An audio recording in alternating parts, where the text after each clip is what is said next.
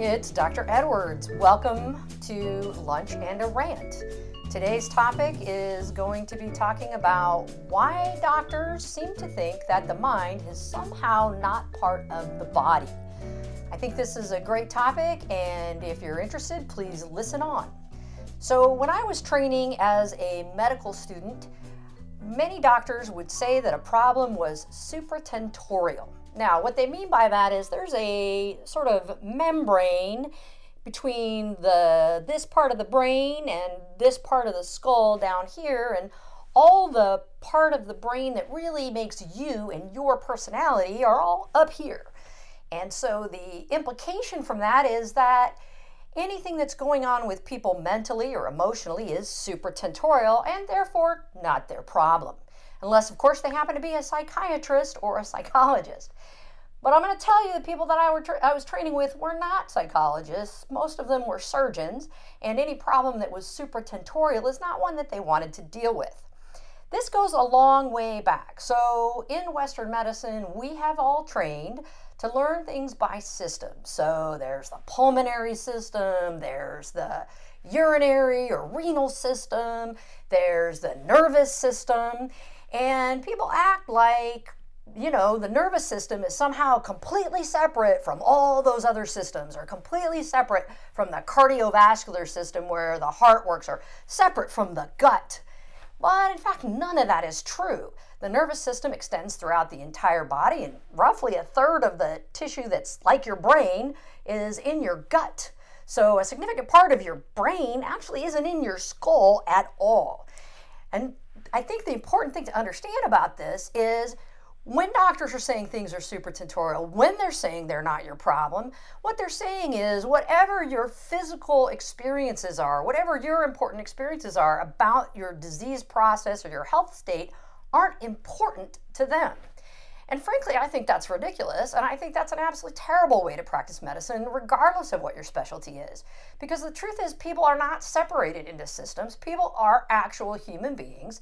They're complete, they're messy, they're very complicated, they're difficult to understand. And the reason we separated things into systems in the first place is trying to comprehend the enormity that makes up human physiology and human illness is beyond the scope of our mental capacity. So we have to celebrate it, separate it into systems. There's no other way to do it.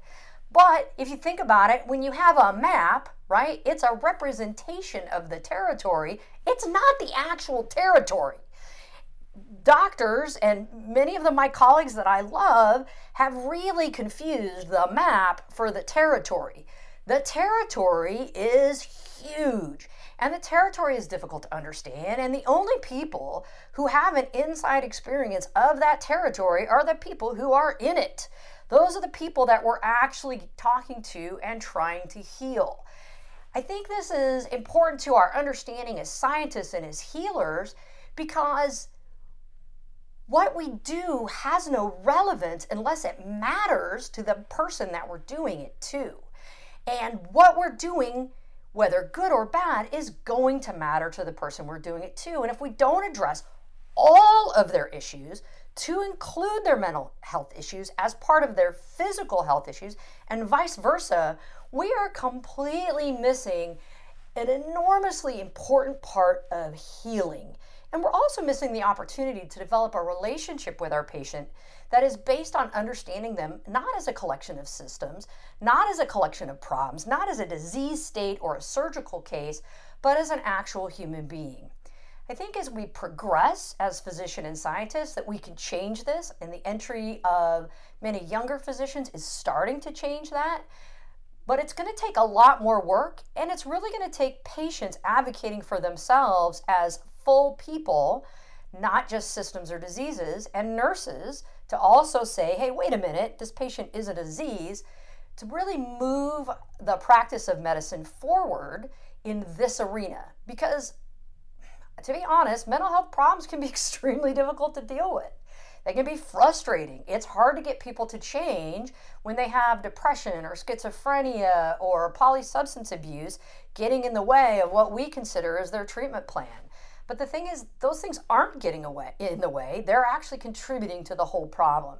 And so dealing with the whole patient is how we need to progress forward in medicine, and it's how I practice. And if you would like to learn more about how I practice and the idea of treating people holistically, please go to wowhealingcare.com. Please feel free to comment below if this resonates with you, if you disagree, and like and subscribe. Thanks for listening.